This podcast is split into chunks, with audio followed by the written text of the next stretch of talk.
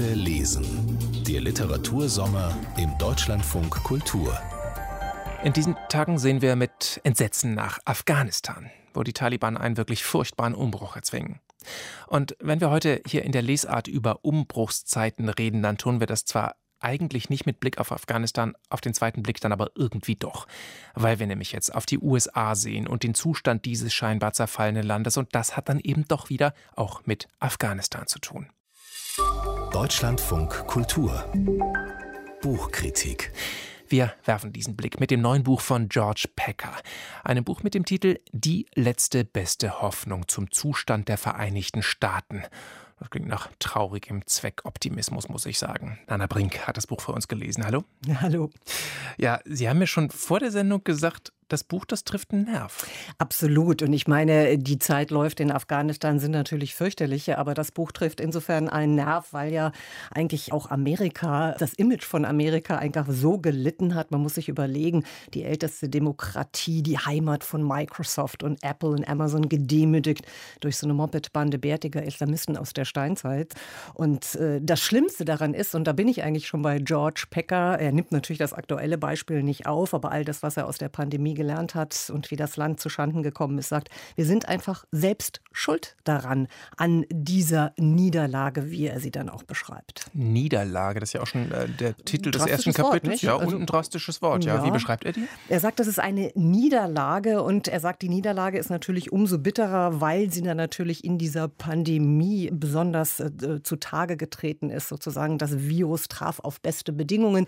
Ich meine, die Symptome sind bekannt. Ich kann sie nochmal aufzählen. Eine korrupte Politik, eine sklerotische Bürokratie, eine herzlose Wirtschaft, eine polarisierte Öffentlichkeit. All das hat natürlich dazu geführt, dass Amerika eigentlich überhaupt nicht mehr das Amerika ist, was es eigentlich mal war, nämlich The Pursuit of Happiness. Das steht ja sozusagen, haben mhm. die Gründungsväter aufgeschrieben. Jeder soll für sein eigenes Glück äh, sorgen und auch zuständig sein. Und das diagnostiziert er.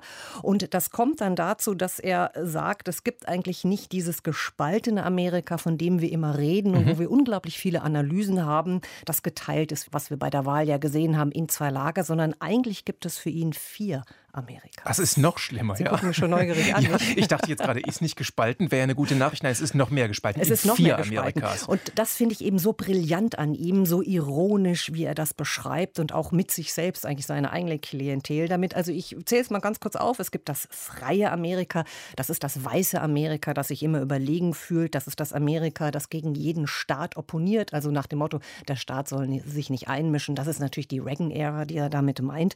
Es gibt das smarte Amerika, Amerika, das sind sozusagen die Baby-Boomer-Generation, die Clintons sind die Heldenfiguren. Er selbst zählt sich auch dazu. Das ist so die individualistische Leistungsgesellschaft, sehr divers. Also auch Obama als ersten schwarzen Präsidenten zählt er da durchaus mit ein. Und das wahre Amerika, in Anführungszeichen, mhm. das sind sozusagen die weißen Nationalisten, das traditionell anti-intellektuelle Lager, was es ja auch immer in Amerika gegeben hat. Rust Belt nenne ich nur als Stichwort, die Arbeiterschaft oder auch die Evangelikalen, das so die klassische Trump-Basis, könnte man sagen. Und dann das gerechte Amerika, das sind die Millennials, die die Identitätspolitik sozusagen aus den Hörsälen der Universität in die Öffentlichkeit gebracht haben, in die öffentliche Debatte. Okay, das Land also nicht nur gespalten, sondern gleich gevierteilt. Ähm, stehen wir mit den vier Amerikas? Ste stehen wir damit da, ja. Kommen wir auf diesen Titel zurück, den ich am Anfang als traurigen mhm. Zweckoptimismus bezeichnet habe. Was ist denn jetzt die letzte beste Hoffnung? Das ist in der Tat eine gute Frage und ich habe mich sozusagen bis zum Ende einfach durchgelesen weil ich so wahnsinnig neugierig war. Aha. Was gibt er mir denn für eine Antwort? Weil diese Analysen so brillant wie sie sind, aber die lassen uns ja auch alle so ein bisschen hilflos zurück. Ja, er sagt eben, und das ist so unglaublich amerikanisch, und er sagt selber, ich bin ein Amerikaner, das sagt er am Anfang und am Ende. Und er sagt, uns wird niemand retten. Die letzte beste Hoffnung sind tatsächlich wir selbst.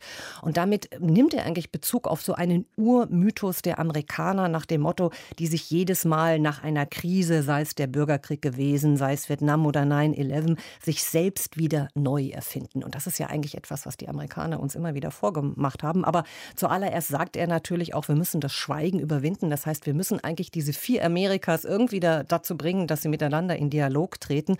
Und dann hat er im letzten Absatz, könnte man natürlich sagen, so einen ganz naiven Vorschlag. Ich finde ihn einfach wunderbar. Er sagte, man sollte alle Twitter- und Facebook-Accounts abschalten und zu seinen Nachbarn gehen und ihn zu fragen, warum hast du Donald Trump gewählt oder Joe Biden? Nana Brink über George Packer, die letzte beste Hoffnung zum Zustand der Vereinigten Staaten. Ins Deutsch übersetzt von Elisabeth Liebel und erschienen im Rowold Verlag für 26 Euro.